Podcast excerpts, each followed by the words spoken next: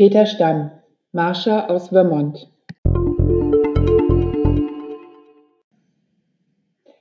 Das schmale Büchlein ist wohl das, was man ein Glitzern auf Schnee nennen kann. Zart und fein kommt die Geschichte daher, ein Aufblinken, das schließlich wieder verschwindet, uns aber in der Zwischenzeit einen reizenden Zwischenaufenthalt in der Vergangenheit beschert hat. Der Schweizer Künstler Peter nimmt das Stipendium einer Stiftung in Vermont an. Zwei Monate darf er dort seiner Kunst nachgehen. Kost und Logis sind frei. Auf seinem Weg von New York in die einsame Gegend, aber auch vor Ort, kehren die Erinnerungen zurück.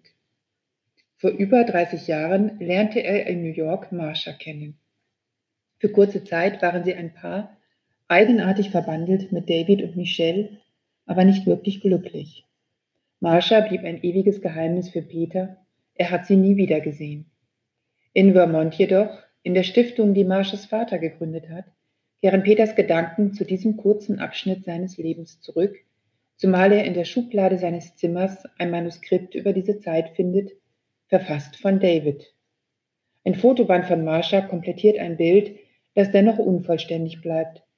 Kurz vor Weihnachten setzt der Schneefall ein. Die Welt versinkt in Schweigen. Die Stipendiaten verlassen das Haus, um zu ihren Familien zu fahren. Auch Peter kehrt zurück ein bisschen reicher an Erinnerungen, ein bisschen reifer und souveräner dem eigenen Leben gegenüber. Peter Stamm gelingt ein sensibler und zutiefst menschlicher Blick auf ein Leben, in dem viele Begebenheiten auf der Durchreise sind. Sie tauchen auf und verschwinden. Manchmal denken wir an sie zurück, ohne ihnen nachzutrauern, und doch machen sie unser Leben aus. Peter Stamm, Marsha aus Vermont, S. Fischer Verlag, Frankfurt 2019. Música